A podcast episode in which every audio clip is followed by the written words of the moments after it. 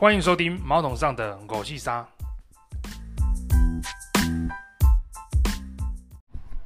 大家好，今天继续我们第三部分《奥匈帝国之旅》。我啊、之前回顾了，在录完第一部分跟第二部分之后，回去回录了，回顾了我第二部分的所讲的。我发觉我的声音有点低沉，又有些不太清楚，所以今天呢，我会讲的比较慢，然后也也会讲的比较呃提高音量，因为我发觉我最近的喉咙状况可能不是很好，所以说我决定嗯、这一次要改变一下讲的速度跟讲的音量。提高我的音量，然后让我的声音提高，啊，讲得更清楚。那一开始呢，先前情提要，我们哦这一次的奥匈之旅，我们在第一天的时候呢，从台北桃园机场啊，桃园机场经过上海转机，坐东方上海航空往往啊布达佩斯机场，不好意思。然后啊、第一天的时候呢，我们啊转机飞往布达佩斯，然后就往斯呃斯洛伐克的方向。那第一天的时候呢，我们在呃经过了圣塔德广场 （Szentendre），这个广场是啊、蔡依林曾经在这边拍过 MV。那我们也经过了 Visegrad，在这个是十三世纪、十二世纪的时候，哦，他们匈牙利。王国匈牙利王国的基给族，他们的第一座城堡，第一个国王就这边盖立这个城堡。那我们也经过了 Esteghlse，Esteghlse 就是下就是匈牙利他们的一个很大的呃，很早的从十世纪到十三世纪就盖的这个啊、这个圣院。那第二天呢，我们啊、第一天晚上我们就待在布拉迪斯拉瓦。布拉迪斯拉瓦这个城市，啊，这个城市是斯洛伐克的首都。那第二天的时候呢，我们啊去了这个布拉迪斯拉瓦的城堡，他们的古城堡。这个城堡在八十二公尺的小山上面，啊，它早期呢，啊，这个城市呢，早就它的历史很早，早期呢就是属于罗马人啊跟凯尔特人，啊，他们的。呃，在呃罗马时代的时候，属于这个凯尔特人的这个防卫阵，啊，它是在罗马时期的一个重要的军事要塞。那后来呢，也成为这个斯洛伐克的斯拉夫民族。斯洛伐克最主要是由斯拉夫民族啊所组成，啊，成为它的重要的一个行政中心。那我们又去了啊市政厅，还有市政中心啊参观。然后也去了圣马丁大教堂。圣马丁大教堂是十三世纪到十四世纪，由这个匈牙利国王，匈牙利国王所盖的这个这个天主教教堂。那当时候的这个斯洛伐克呢，曾经也是属于这个啊匈牙利国家。那第三天呢，哦，就是到达欧洲第三天，哦，我们就往维也纳的方向，往越南的方向，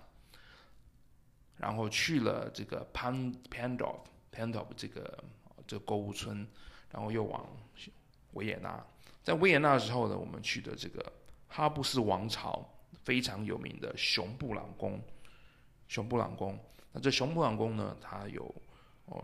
六七百年的历史。那从最早的啊、这个神圣罗马兼具神圣罗马帝国的哈布斯王朝的、呃、这个皇帝，然后传给这个最有名的奥地利的这个国母，就是 Maria Teresa，。她呃她的改革呢，给奥地利带来很大的一个、呃、一个转折，一个进步，也维持了他们五百年的盛世。那除了去这个 维也纳的熊布朗宫之外呢，我们也去了做了维也纳的市区观光，哦、去了维维也纳的霍霍夫堡霍布堡宫。霍布堡宫呢，前面的英雄广场呢，也是在啊一九三八年希特勒合并奥地利的时候呢，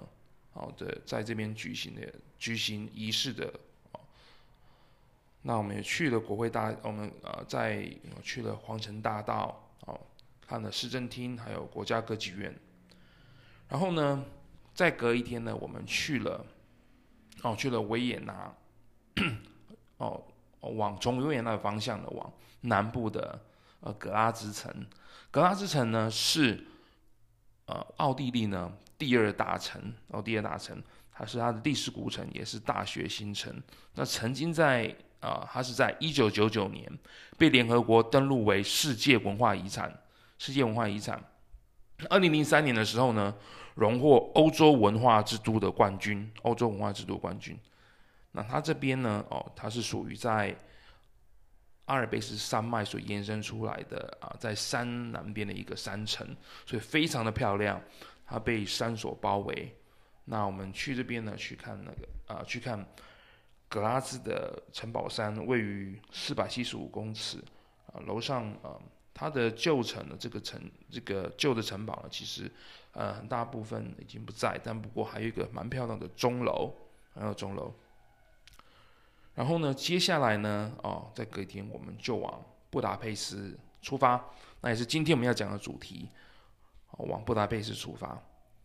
那说到这个布达佩斯呢，啊、哦，他们的哦，我先来从这个布达佩斯他们的历史所讲起。布达佩斯啊，布达佩斯呢，啊、哦，就是匈牙利的首都。那匈牙利呢，他们这个国家呢，跟其他欧洲国家很不一样，是他们的他们的祖先的啊来源，还有他们的种族的组成。哦，我们知道说在欧洲呢，哦，大家可能去欧洲觉得，哎，欧洲人怎么长得很像？其实就跟欧洲人觉得我们亚洲人每个人都长得很像一样。我常我曾经呢，啊，就是出国的时候呢，遇在美国的时候，他们常问我是不是日本人。那后来想一下，因为日本人呢在亚洲是最著名的，尤其像我们这种哦东方面孔的人。日本人跟中国人是最著名的，所以说我基本上被猜是日本人或是中国人的几率是最高。哦，那必须要说，我可能比较庆幸自己是被猜日本人啊，但是我不是歧视中国人啊，是因为可能在某些啊欧洲欧美民族的以前啊，不能说现在，可能我讲的是大概十一二十年以前的事情吧，甚至更早。那以前欧美人他们呃可能既有的观念，会觉得日本是比较进步的国家嘛。那所以说会觉得说，呃，他会从你的一些举止所判断说，哦，你是来自哪个国家。但是哦，这个圈这个基本上不涉于这个哦任何种族的优越，只是说可能啊、总体来讲啦，就是日本人看起来会比较哦，他们的动作比较小啦，不会这么大这样子。所以说可能哦，加上可能我是单眼皮、小眼睛哦，所以说以前常常被猜成日本人。就连呢，哦，去中国的时候，我记得小时候在四年级的时候，四五年级，我阿嬷呢带我去大陆玩，哦，中国大陆玩。那时候中国导游也是猜我是不是日本人，哦，那所以说，哦，回到刚才所讲的，欧洲人呢，他们才会把我们当成这个呃亚洲人，会以为我们从都是日本或者中国来的，或是韩国啊，少部分。很少会他们台湾来的，因为台湾呢，在很久以前呢，其实大家都不知道。那是到最近这几年的时候呢，其实台湾的观光呢，外国的观光客越来越多。那加上呃出去的人啊，出去的人本来就不少了。但是就是说，呃，我们的我们的产品啊，就是像我们的电脑啊，他们的晶片啊，卖到其他国家去，那甚至到。二零二零年到前阵子的 COVID-19 的时候啊，台湾真的是把台湾台湾是把我们的名字的行销呢，到做国际的这个行销呢，做得非常的好。所以所以说呢，从这时候开始呢，其实大家都知道台湾的名字了哦，大门大台的名字。所以说我记得我这一次去欧洲的时候，跟大家说我从台湾来，哦，其实大家其实我没有看到那种很疑惑的表情哦。之前跟大家说我从台湾来，他们很多人呢会。哦，有些人呢，他会分成几个反应。有些人会装装正装成好像他知道台湾在哪里，然后说，嗯，我很想去那里，啊，不然就他就，那另外一种人会说呢，哦，台湾，然后有点疑惑了啊，然后就说我很想去那里这样子，可是感觉呢，你就可以感觉得出来，他其实不知道台湾在哪里。哦，anyway，那我刚才提到就是说，他们其实分不出来啊，亚洲人就像我们亚欧洲人分不出来亚亚洲人的面孔，就像台湾就像亚洲人呢分不出来欧洲人的面孔，我们无法从欧洲人欧洲人的啊外貌去知道说，哎，他是哪个，大概来自哪个国家，来自哪个种族啊？那可能有些人可以从语言啦，像我其实呃。我可能听过不同的语言，所以说我大概从他们讲的话，就是有时候呢，如果分不出来的话，大概从他们讲的话可以分得出来。哦，那我今天来介绍呢，怎么样去分辨这个欧洲人？基本上欧洲有三大人种，三大主要族群。哦，应该这样讲啊，嗯，除了这三大族群之外，还有五大。那哪五大呢？哦，第一个哦，就是日耳曼人，我们最常在电视上看到、最常接触的。日耳曼人，日耳曼人呢，他们源自于北欧，哦，源自于北欧，在位于丹麦那一块。那他们的呃，他们是在罗马时期很早之前呢就已经存在。那在罗马时代的时候呢，跟罗马人主要对抗的，也就是这些日耳曼族的啊部族，哦，日耳曼人。那日耳曼的特征呢，就是金发碧眼，然后金发碧眼，我们看到的传统的这种欧洲人的这个金发碧眼啊，他们的头发呢金色的。然后眼睛呢，哦，绿色或是蓝色，非常漂亮。然后皮肤呢，偏比较白，啊，偏比较白。啊、那现在这个日耳曼人所居住的国家呢，要包含在挪威、瑞典、丹麦啊，然后英国啦，哦，冰岛啊，还有像这个德国，哦，德国，然后奥地利也是。那法国是一小部分，然后在荷兰呐、哦，荷兰跟。比利时，他们都是主要的族种族，都是哦日耳曼人。那大家会好奇说，哎，那法国是什么？其实法国呢，哦，他们是呃属于我接下来讲的这个民族，接下来讲的民族。好、接下来呢，哦，第二大民族啊、应该算是拉丁人。那或许我讲的这个以人数来讲，或许他们我我不是以这个。啊，人他们的人口就是这个民族的人口来做排行，其实这个人口在统计上面也没这么容易啦。那我是以这个啊，他们的呃，可能大家所熟知的知名度来讲啊，那那第二个就是说，第二个人种啊、呃，应该说第二个族群啊，那个种族的呃的分类叫做啊拉丁人，拉丁人，拉丁人呢，就是我们早期哦以前看到的罗马人嘛，啊罗马人，那现在居住在意大利啦。哦，还有像这个西班牙、葡萄牙，然后法国呢？法国其实蛮多，也是拉法法国也是有蛮多部分是哦，这拉丁人啊。然后呢，这个拉丁人呢，甚至他们在大航海时代的时候呢，迁往这个那个南美洲哦，像呃，巴西啊、阿根廷哦，很多南美洲的国家基本上他们都有这个。所谓的拉丁裔的这个呃的这个 DNA 的血统，所以说呢，在那个南美洲呢，他们的一个别称呢又叫啊、哦、又叫拉丁美洲哦，是这样来的。然后他们的人呢就叫 Latino 或 Latina，他们自称为呢他们是来自那个地区。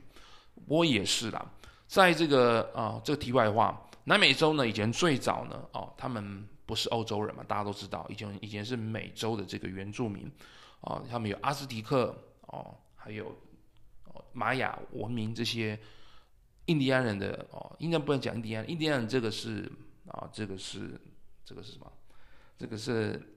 呃，拿破仑不是拿破仑，哥伦布了，哥伦布的误会啊，哥伦布的误会，那就是这个是这些文明呢是这个美洲哦原住民他们的文化，美洲原住民的文化，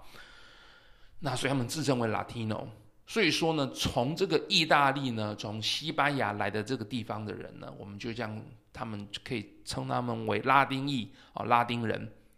啊，拉丁人呢，他们的特征呢，哦，就是他们发色比较深，然后呢，眼睛的啊这个呃眼球的这个眼珠子的瞳孔的颜色也比较深，相对整体来讲呢，哦，他们的这个。啊，不管是肤色啦，还是他们的头发啦，还有他们的眼睛呐，都会比这个我刚才所讲的日耳曼还要深，日耳曼还要深。好，那这有一部分呢，呃，就是说可能他们从很早很早的时候呢，哦，他们的呃他们的种族组成呢，就跟这个日耳曼人不一样。所以说这个啊、我认为呢，日耳曼人跟拉丁人倒是蛮好分的。但是其实因为在随着这个时间时代的演进呢，其实这两个种族呢也是互相的哦有交流嘛，哦有结婚。所以说其实啊、现在也越来越难分了。不过大致上就是说，你他们的看啊他们的那个眼睛啊。金还有他们的头发，如果金发碧眼的，大部分啦，哦，都会来自于这个哦，这个北欧啊，德国这些国家，或比利时这些国家，英国啦，还有冰岛。哦，那如果说他是深色头发哦，深色眼睛的话，那通常是来自于南欧。那你如果是不太清楚的时候，你还可以听他们讲哦，因为。日耳曼语言跟拉丁语言是完全哦不两，不太不太一样的体系，所以你大概可以啊很清楚的呃分别出来啊。那哦刚才提到瑞士啊，瑞士是介于这个意大利跟啊德国中间，那所以说呢，意大利人呢，他们既然既有日耳曼人，也有拉丁人啊，蛮有趣的哦。那也有这个法，也有那个法国人啊，法国人是属于部分拉丁人的一部分日耳曼人。那所以说，刚好呢，瑞士这个国家呢，就有三个语言区：德语区讲德语的这个日耳曼人，那讲法语的呃，maybe 日耳曼人吧，或是拉丁人，然后讲这个啊拉丁语言的这个意大利啊讲意大利语的拉丁人。那在第第三个那个民族，主要的民族叫做斯拉夫人，斯拉夫啊，大家会觉得这个斯拉夫的发音有点像英文的 Slav。英文 Slav 没有错，斯拉夫人呢，最早就是啊从这个 Slav 来的哦，这个字其实不带有不带有任何歧视哦，这个字的啊的主要来源原因是因为斯拉夫人呢，他们在这个希腊时代的时候，甚至在罗马时代的时候，他们都曾经被这个希这个罗马帝国还有希腊人啊、希腊汤子这个这王国呢哦，他们被抓来做奴隶，因为那时候呃斯拉夫人从以前。从古代呢，他们的女生呢，就是大家知道哦，斯拉夫人的女生皮肤很白，然后哦长得脸小小的，非常可爱，尤其皮肤非常的白，所以当时呢，哦，呃，罗马帝国呢跟这个希腊人，他们就喜欢俘虏他们啊来做奴隶啦，或者说一些性奴隶。那所以说呢，哦，在古代的时候呢，他们就被就这个别称叫做哦 Slav，但是其实呢。啊、他们斯拉夫人，他们的种族也是非常的广泛哦，非常广泛。他们啊、只是说可能在古代的时候，他们啊、没有形成一个很没有比较松散，没有形成一个很大的这个这个国家啊、但在后来，俄罗斯他们统一整个东这个啊呃，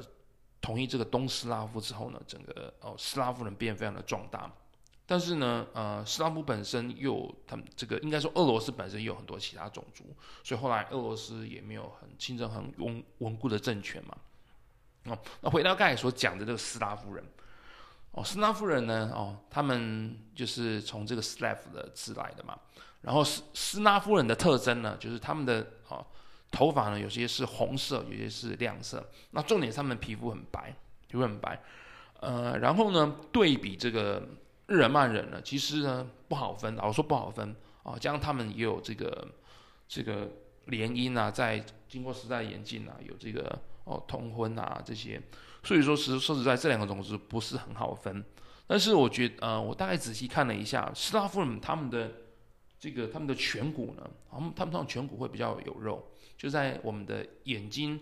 啊鱼尾，我们的眼睛尾眼尾的那个下方，这属于我们的颧骨的部分。而他们的颧骨呢是比较凸出来的，脸型呢，很多人会比较偏圆一点，啊，就是有点偏比较，不能说大饼脸啦，就是说会偏比较的脸会比较圆。那相对是日耳曼人呢，他们是没有什么颧骨的哦，他们整个那个他们在眼睛尾巴底下，哎，他们基本上没什么颧骨哦，所以跟这个差别在于说，哎，请你仔细看他们的主要的那个脸部的结构呢，一个是比较有颧骨，一个比较没有哦颧骨。哦，那再来是说，普遍来讲，斯拉夫人哦，他们又更白，他们又更白。那这有可能是些日耳曼人他们啊、他们有跟啊、拉丁裔可能混血，或者是说啊、因为大在现代的很多那种啊、白人呢啊欧欧欧洲人、美洲人，他们美国人呢有那个尤其是呃西欧的人，他们其实很盛行这个哦晒太阳晒太阳。那所以说呢，哦他们皮肤比较黑一点，哦应该说比较哦就是要晒过太阳。但是呢，这个斯拉夫人他们比较没有这个习惯，他们比较没有习惯，因为可能是他们没有那么多悠闲的时间来做晒太阳这个这个这个这个哦这个事情，所以显得这个哦斯拉夫人的他们的皮肤又更白。那这斯拉夫呢？哦，他们群聚的国家又更多了，哦，所以说以人口来看呢，我认为呢，最多的呢，哦，可能是斯拉夫人，哦，可能是斯拉夫人，因为他们可能他们在呃生育方面呢又生得更多，尤其以前在俄罗斯早期，啊、在俄国帝呃俄罗斯帝国沙皇之前呢，那时候属于这个哦，他们农业这个农奴时代。那做封建体制的时候呢，其实俄罗斯那时候他们的在那个农村里面都生的蛮多的，所以那时候人口曾经有很大爆炸。那虽然说后来战争呢，哦，有呃失失去掉很多人口，但是整体来讲，哦，斯拉夫人人口还是蛮多的啦，斯拉夫人口还是蛮多的。那这个斯拉夫的位于的国家呢，有包含这个俄罗斯，还有乌克兰啊，乌克兰，波兰也是哦，波兰也是斯拉夫民族哦。还有我们的波罗的海三小国，哦，哦，波罗的海三小国哈，哦，包含我们的爱沙尼亚，还有立台湾的好朋友立陶宛，哦，那 这几个还有包括呃，除了这波罗的海三小国，还有波兰啊，哦，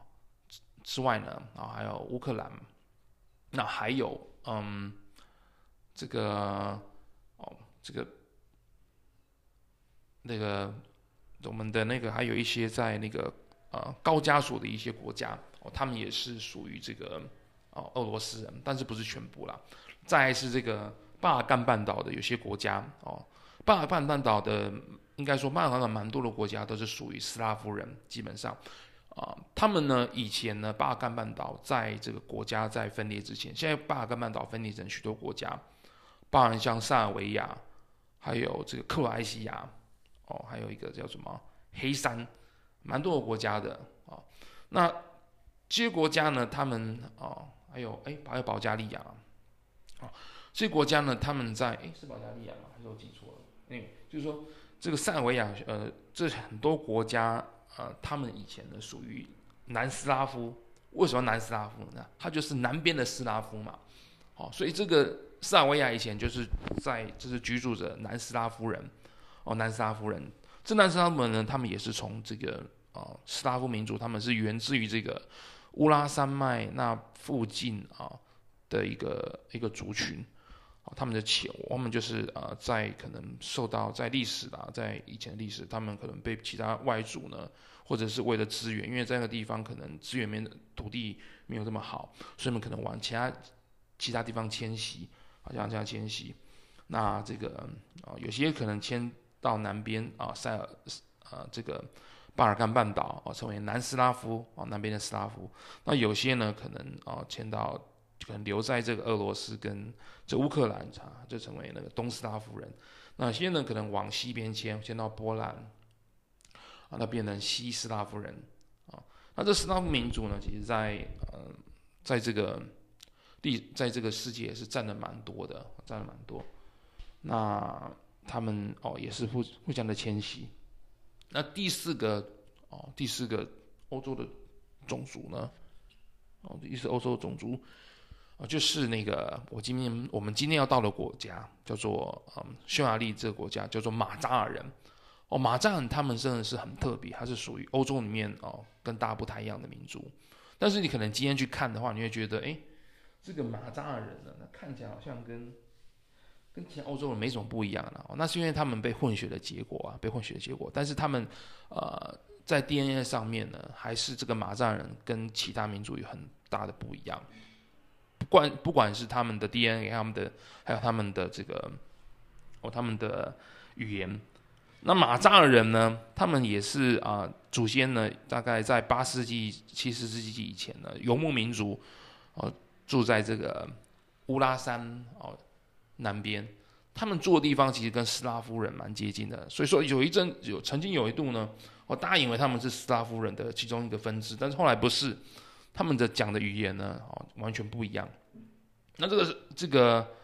呃马扎人他们啊、早期呢哦是非常会骑马的，其实现在也是啊哦他们就是啊骑着就是有点像呃蒙古人这样子骑着马的的游牧民族，然后甚至呢他们在那个十一世纪到达欧洲的时候呢。到欧洲的时候，给欧洲人呢，因为当时他们的这个骑马的战术呢非常厉害，给欧洲的这些原本的国家带来很大的冲击，带来很大的冲击。啊，那我这边要说明一下呢，诶，大家会觉得很，大家会想说，诶，那这个马扎尔人呢，这个匈匈牙利呢，诶，不是听说他是匈奴人吗？哦，其实不是，匈奴呢，我之前有提过，匈奴这个是在汉朝的时候对北方的一些蛮族的这个统称。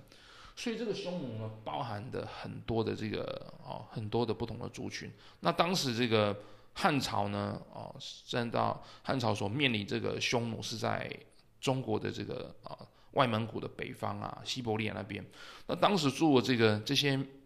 这些有可能是啊蒙古族啊，还有西伯利亚的一些蛮族。那其实里面啊，离这这个这个地方呢，离这个乌拉山脉很远啊，好几千公里。所以说呢。啊，依照目前的主流来判断呢，基本上不会是这个哦，这个匈牙利人的祖先啦，不会匈牙利的祖先。那这些，那再来是匈人啊，匈人就是呃，有些呃，在那个更呃，在七世纪八世纪的时候，也是啊入侵这个欧洲的。那这些这些匈人呢，他们哦也是不是来自于这个跟马赞也是不一样的啊。所以说呢，哦，回到刚才所讲的马扎人，马扎人他们源自于啊是。啊，他们以前是在乌拉山脉的西边的哦，这个游牧民族，然后进入这个欧洲。那他们的语言呢，跟他们的哦，跟他们的种族呢，哦，跟哦 日耳曼人还有呃欧洲其他国家是非常独特的。在最后一个呢，就是希腊人哦，希腊人。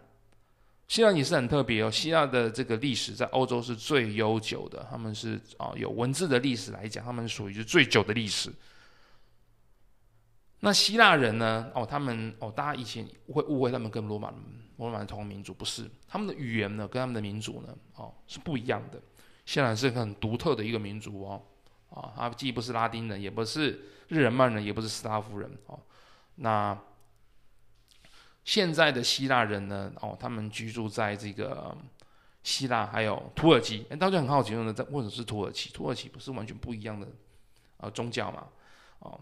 没有错，不一样的宗教。那那是因为呢，希腊跟土耳其刚刚好相邻。那以前的时候呢，以前在那个呃奥奥图曼土耳其帝国的时候呢，哦，这他们的这个帝国呢，这个阿拉伯帝国呢，曾经统治整个、哦、整个南边的欧洲，包括希腊。意大利这些国家，那所以说，当然他们就跟啊、他们的人呢，其实跟匈牙利，应该是说跟那个 跟希腊人就有很大的融合这样子。所以现今的这个希腊人呢，其实他们就住在主要这两个国家。那希腊人其实呃，他们跟这个南拉丁人呢，老实说，我觉得不好分呐。然后你只能大概只能从那语言，因为希腊语跟啊、跟意大利话跟西班牙话是完全不太一样的，只能从语言去分呐。不太好分，不过大致上以我来讲啦，就是说，呃，就我这个人不讲话呢，我基本上大家可以分得出来，他是属于是是日耳曼人哦，来自于北欧德国的日耳曼人，或者是说，啊、他是斯拉夫人啊，或者说是拉丁人，基本上我分得出来啊。那至于要细分说，诶，有没有可能是马扎尔人？有没有可能是希腊人？诶，分不太出来。诶，不过假设他从土耳其来的希腊人，其实我就分得出来了。土耳其人他的那个感觉就会跟意大利人跟那个西班牙人那种感觉就不太一样，不一样。那当然有可能是因为土耳其啊、他们啊、他们希腊的种族，他们有跟这个阿拉伯的这个闪族啊，阿拉伯人呢有做，还有波斯人有很有混血这样子啊。那这就是啊，介绍这个三大种族啊，在我们进去这个啊，开始我们的这个。布达佩斯之旅之前呢，啊，介绍三个种族。刚才讲了欧洲的几个大种族或者区分，然后他们啊，从外貌怎么去分别他们。啊，我刚才讲完之后，大家有没有发觉？我自己会再回去看的时候啊，我发觉好像漏了几个国家，所以我来补充一下。刚才呃，我第一段讲日耳曼人的时候呢，他没有发觉我讲了北欧的挪威、瑞典，但是好像少了芬兰。大家猜看，芬兰是什么国家呢？猜对的的人呢，哦，这边有奖征答，可以那个在留言下面留言，那我就会送给他们礼物哦，就是这个 Podcaster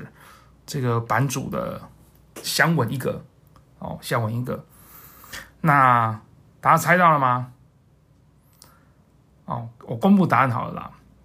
这芬兰人呢，其实呢，他是芬兰目前现在的人呢，他们是属于比较接近斯拉夫人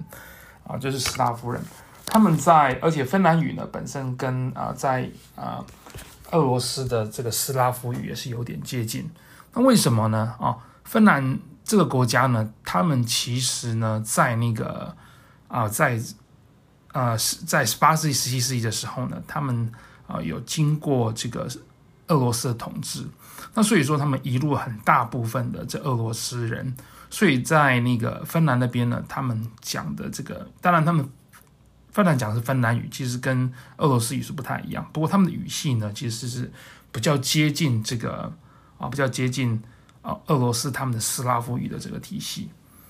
那另外还去了一个国家，就是罗马尼亚，那发觉洛罗马尼亚这个国家。啊，我记得我在蛮多年前去过摩纳罗马尼亚，它是蛮特别的国家。那这个国家的种族呢，他们其实看起来有点像拉丁民族哦，他们头发还是偏深色，然后眼睛偏深色。啊、呃，当然也有一部分，就是他们是属于有点混血的民族啦。那他们大致来讲呢，他们是属于啊、在远古的时候，那个地方住了是呃色雷斯人。这色雷斯人他们是在希腊北方的一个民族。那后来呢，他们有一些呃罗马人哦，古罗马人移入，那还有一些斯拉夫人哦，斯拉夫移移入，所以说就形成现在的罗马尼亚族。不过他们的归类的话，又比较接近于这个哦现在的拉丁，我觉得比较他们的外貌啦，我感觉比较像拉丁族，也就是啊拉啊拉丁裔的这个欧洲人啊，比较像意大利人呐、西班牙人的感觉。那还有那个，除了这个，还有一个白俄罗斯。那爸就我杀个白俄罗斯啊，白俄罗斯呢啊，它也是属于哦这个东斯拉夫族，他们基本上就是跟啊乌克兰呐，还有跟俄罗斯人是蛮接近的。那那白俄罗斯白俄罗斯人呢，他们在种族上呢又更纯粹，因为他们那边啊一在那个哦，他没有他们没有经过在。呃，在俄罗斯啊，或者是说在那个乌克兰，他们经过哦，有跟别的民族啊、交汇，然后有通婚。那白俄罗斯人他们是比较属于比较高纯度的这个哦斯拉夫民族。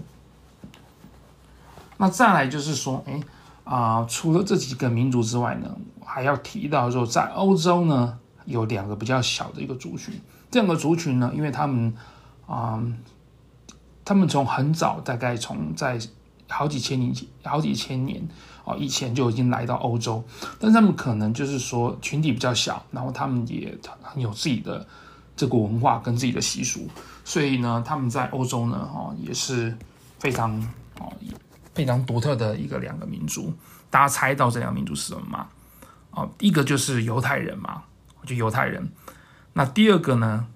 就是这个。啊，罗姆人，罗姆人就是大家熟知的吉普赛人啊，吉普赛人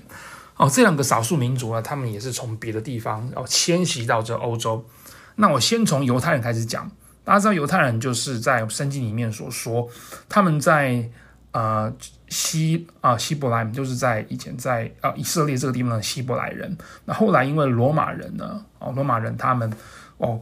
攻破这个犹太国之后呢，然后。逼迫这个犹太人呢，哦，他们只能向世界地方去流浪，哦，去迁徙。那所以犹太人呢，自从在两千年，大概一千多年前，像两千年以前，他们就被迫呢，哦，去各个地方流浪，各个地方流浪，非常的可怜。那他们呃，在各个国家呢，因为他们是外来者嘛，所以说呃，犹太人呢。他们在各个国家，他们就必须要呃跟随那个地方的习俗，但是他们因为还保留自己的一些传统，所以说有些国家呢啊、呃，并不能完全接受他们，那甚至有点排挤他们。那甚至那时候很多啊、呃，从中世纪开始呢，很多国家就他们制定了一些啊法律啊，来排挤这些犹太人啊，甚至说他们规定他们只能做某些的行业啊，然后某些某些行业职业他们不能做。所以说，在这种我觉得有可能也是这种艰苦的环境啊，所以造就犹太人他们就是啊，在这种艰苦环境当中，必须要为了生存，所以他们会想出很多方法，然后又越来越聪明这样子。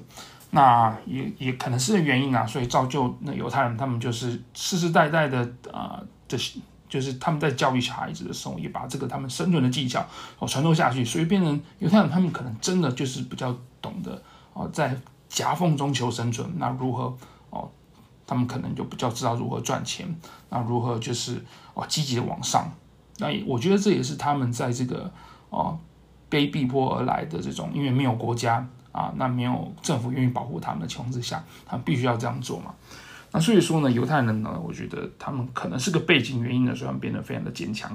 啊，非常的哦，甚至有些人变得非常有钱，非常有谋生之道哦，赚钱之道。那不过也是这个原因呢，所以说，呃，从中世纪以来呢，哦，他们又他们又觉得更讨厌这个犹太人，他们觉得说，哎，犹太人、哦，他们把我们钱都赚走了。那其实啊、不只是希特勒，在希特勒之前呢，其实很多个啊、欧洲的一些啊、国家，他们就在排挤这个犹太人，甚至呢会把他们隔离啊、非常的那其中呢，哦，不叫不就是比较。不会这么排挤这个犹太人的国家，就是波兰跟啊波兰跟立陶宛。以前呢，波兰跟立陶宛他们在啊以前呢是波兰立陶宛公国。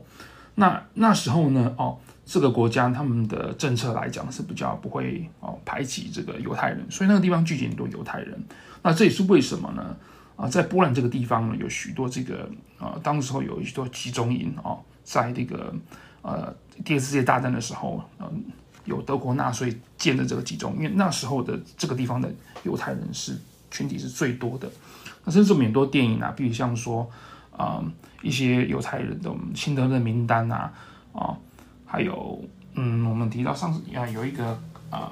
就是钢有一个钢琴啊一个乐师一个很有名的乐师，然后他在波兰里面的一个故事这样子。那这些故事呢，其实很多都是在这个波兰所拍摄的一个波兰的一个场景。应该是说，他们是以这个当时发生在波兰的的事情所描述的，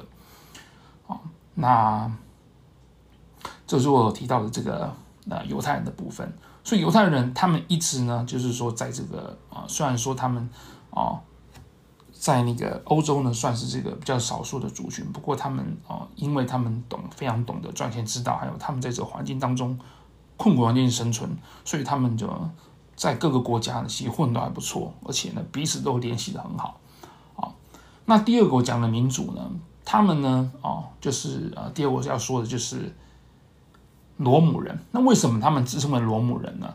啊，因为他们啊，这个罗姆人是英文叫 Roma，可能他们想不让不想让别人觉得说他们啊，就是来自于比较，应该是说他们想让别人觉得说他们来自一个尊贵的那个罗马哦，罗马帝国的那个。啊，罗马帝国的英文就是 Roma，R-O-M-A。那他们那个罗姆人呢，他们想可能会啊，希望别人觉得他们是来自于这个哦古代的这个罗马帝国，所以说呢，哦，让他们觉得说呢，他们比较尊贵这样子。可是啊、可能可是他们的外貌，可是他们的应该说他们的啊、给人的感觉呢，哦，后来给人感觉就是好像他们跟那个。啊、以前古罗马人不太一样，不太一样。那后来根据考据呢，啊、哦，人类学的考据，这个罗姆人呢，哦，他们是从这个北印度来的，他们最早最早是于北印度来。那他们的人种其实比较接近于这个现现在的伊朗人啊、哦，跟那个印度人这样子啊、那就是说，为什么他们会迁徙到这边来呢？可能是他们在他们的国家里面呢，哦，其实这个不太可靠。那可能就是因为他们遇到一些战乱啊，哦，一些一些迫害，那或者是说他们在，或有可能是他们在当他们在印度那时候，他们属于比较呃低的一个种姓制度。我们知道说，印度的种姓制度呢，哦，就是阶级制度，从那个最上层到最底层的这个印度教的种姓制度，这个存在了好几千年了。那可能呢，那当时的罗姆人呢，他们是属于比较啊、呃，在种姓阶级比较比较底下的，所以说他们当时为了逃离这种迫害，他们就迁徙出来。那就是辗转就遇到一些战乱啊，迁徙迁迁迁迁到哎欧洲，他们觉得欧洲好像不太不错住这样子。但就是说现在的呃吉普赛不仅在欧洲，他们在呃其他国家也是有，不过是以欧洲为最大宗这样子。那这个啊、我觉得罗姆人他们比较可怜的是说，其实他们也是受到啊、每个他们在从古代到现在一直都受到那个很多国家政府的排挤。可是因为呢，他们或许没有像犹太人这样子，就是说能够找到这个很强的谋生之道，那就变成说他们还到现在呢，可能还是给别人一个比较没有那么好的印象，这样子比较负面一点。那大家甚至加盟吉普赛人。那这个吉普赛人当然跟啊也也他们自称为那个欧姆人啊罗姆人。那罗姆人呢，他们就是啊他们以的占卜啊，然后以就是那种啊，美灵媒啊，有一些，那甚至就是说他们会做以以这些为业哦。然后呢，他们啊，在各个国家里面呢，因为可能是他们的他们的文化，还有他们的对于外界的接触，他们比较封闭一点，所以变成是说，他们一直呢就是很难跟融融入他融入他们所哦搬迁到的这个地方去，变成说很多的这个吉普赛人呢，他们就居住在这个。哦，贫民窟，啊，甚至很多人呢，他们就是很早结婚、早生小孩，然后没有正常的工作，然后就是甚至很多以呃小偷为业这样子，所以就是从哦中古世纪以来，他们一直受到很多国家的这个呃排挤，甚至他们觉得黑死病啊，啊，甚至有些欧洲国家当时黑死病会觉得说啊，都是这个犹太人跟这个吉普赛人害的，啊，就把这个罪怪罪给他们。啊，所以他们也是蛮可怜的。即使到现代的时候呢，哦，在二世界大战的时候，二世界大战其实不止，哦，其实纳粹德国呢，他们的当时的想法就是说，其实只有日耳曼人呢才是最尊贵的这个种族，其他种族呢，哦，都是不干净的。那其中又以这个犹太人还有欧姆人呢，吉普赛人，他们认为应该把他们除掉。所以当时其实除了这个犹太人之外呢，这个吉普赛人也是被哦，也是很惨啊，也是被迫害的很惨。那可能是因为吉普赛人他们啊、呃、没有像犹太人这样子很大声的为自己发声，所以说其实呃现在人比较少人去提到这段历史啊。不过就是说呃犹太人呢啊吉吉普赛人他们也是属于这个欧洲很特别的一个群组，就是有时候你去欧洲观光的时候，哎，那个吉普赛人。他走在路上，你就感觉得出来。我不知道为什么，就是你看得出来他们的他们的轮廓啦。其实你会看他们有点比较有点像波斯人啊，因为他们可能是比较封闭，所以他们好像也比较少跟外面人啊通婚啊，所以说保有他们很就是很他们的外表啊，还是能够看得出来他们从哪里来。那。那吉普赛人就是说，刚才提到的，是从啊印度啊、伊朗那边所来的，所以说跟欧洲的这这几个种族呢，哦，他们的外表当然是不太一样。那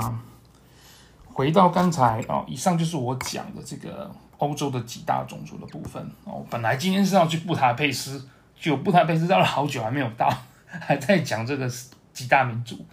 啊，那接下来呢？啊，我会讲这个，我们去那个继续我们讲布达佩斯。啊，啊，刚才提到呢，我们啊这次奥匈帝国呢，啊，从那个啊维也纳离开之后呢，我们去了那个巴拉顿湖。啊，接下来我们就往这个去往巴拉顿湖呢，我们接下来就把这布达佩斯前进。啊，布达佩斯呢，它是在呃，我刚才提到匈牙利的历史，他们从这个这布达佩斯呢，其实在很早在罗马时代的时候呢。啊，罗马人就已经啊在这边有有建那个啊军事的要塞，哦，然后甚至建一些城镇。所以说，在这个两千多年、两千年前的时候呢，哦，罗马帝国呢，哦，就在这里啊建那个就发现温泉，然后在这边啊建啊建造一些温泉的这个浴场这样子。那所以说，在很早以前呢，布拉佩斯这个地方呢就有一些浴场，然后就被浴场。那布达佩斯呢？它是两个城市。那它是在呃，是布达跟佩斯。那布达呢是以前的旧城，那佩斯后来的新城，那这个城市呢，他们在十九世纪呢，一八六零年那时候吧，才结合为一这样子。那在以前的时候，他们是两个不同的城市。那这两个城市呢，是刚好是由多瑙河呢把它们切成啊，从中间切过去。那这个西边的呢，在多瑙河西岸的呢，这个就是布达，就是九层。在多瑙河东岸这边呢，就是佩斯，这个佩斯。那布达佩斯呢，他们的的嗯，在这个哦，这个多瑙河上面呢，哦，一边是布达，一边佩斯。那多瑙河上面呢，他们有很多桥哦连接在一起哦。那这个桥呢，最有名的呢哦就是这个锁链桥。那这个英文呢又叫做切西尼链桥。为什么叫切西尼呢？切西尼是一个啊，在十九世纪非常著名的一个改革家啊，一个匈牙利的改革家，让匈牙利啊往向往那个现代化发展这样子。那除了这个锁链桥之外呢，还有一个哦。底下还有一个嗯很有名的这个伊丽莎白桥。那伊丽莎白桥是伊丽莎白是桥呢，是纪念伊丽莎白。这伊丽莎白是谁呢？就是茜茜公主。哦，我在前一集的时候有提到这个 Maria Teresa 她是这个奥地利的国母，奥匈帝国非常重要的一个哦一个女王。那她的曾孙的。啊，曾孙呢娶了一个他的表妹，他的表妹呢也是一个历史上在匈牙利帝国非常受欢迎的人物，叫做茜茜公主。茜茜公主呢，哦就是伊丽莎白，伊丽莎白。那当时候呢，这个伊丽莎白呢，她虽然说是奥匈帝国这个奥地利维也纳的在维也纳住的这个一个皇后，但是呢，她其实非常喜欢匈牙利。哦，当时候可能她跟她哦老公感情没有很好。那本身她也不太喜欢这个，受不了这个皇宫上的拘束，所以她很爱呢往外跑。她其实我觉得她就有点像是这个戴安娜王妃哦，他们的工作呢就是喜欢去啊、就是当着啊一就是他会代表王室呢去做各个国家做外交这样子。那因为奥匈帝国他们当时的这个啊、领土很大，那他们是有呃匈牙利王国啊，哦还有奥地利啊。还有甚至北边，包括旁边斯斯洛伐克啊，还有一部分的啊、普鲁士啊、波兰哦，一小部分，然后甚至南边的巴尔干半岛，它领土是很大的。那所以说呢，这个呃，她作为皇后呢，她就是很喜欢去啊、呃、各个啊公、国呢啊、呃、去看啊，包括像匈牙利啊，像巴尔干半岛。那那时候呢，他就是非常喜欢匈牙利这个国家。那甚至呢，当时在他的，在他呃，在他在他那个。啊，的任内呢，哦，他帮那个匈牙利呢争取了很多权利，啊，让匈牙利人呢其实非常怀念他，所以以他的名字呢来作为来建了一座桥，叫伊丽莎白桥，那这个是啊，我刚才这个这两这几座桥呢，他们就是连接的这个东岸跟西岸。那除了这个之外呢，啊，匈牙利还有个地方啊，他们是非常漂亮的一个国会大厦。这个国会大厦呢，哦，他们是呃在匈牙利，他们这个一个非常著名的一个哥德式建筑。这个匈牙利大厦呢，它是欧洲呢最古老的立法机构的建筑之一。那它也装刚好坐落在多瑙河畔的这个哦旁边。那目前呢是匈牙利最大的建筑，哦，然后也是欧洲的第二大议会。那整个国会里面有将近七百个小房间，而且每一间都是用黄金断条或者是黄金贴成的装饰，非常的漂亮，哦，非常的奢华。那其实沿着这个，因为以前的这个，嗯，布拉佩斯就是沿着多瑙河所建，所以说它许多漂亮的建筑呢，跟一些著名的地标呢，都是沿着这个多瑙河所建。嗯，那我们今天先讲到这边，下一集呢，我们会继续讲。我们的布达佩斯，那今天下这边，谢谢，拜拜。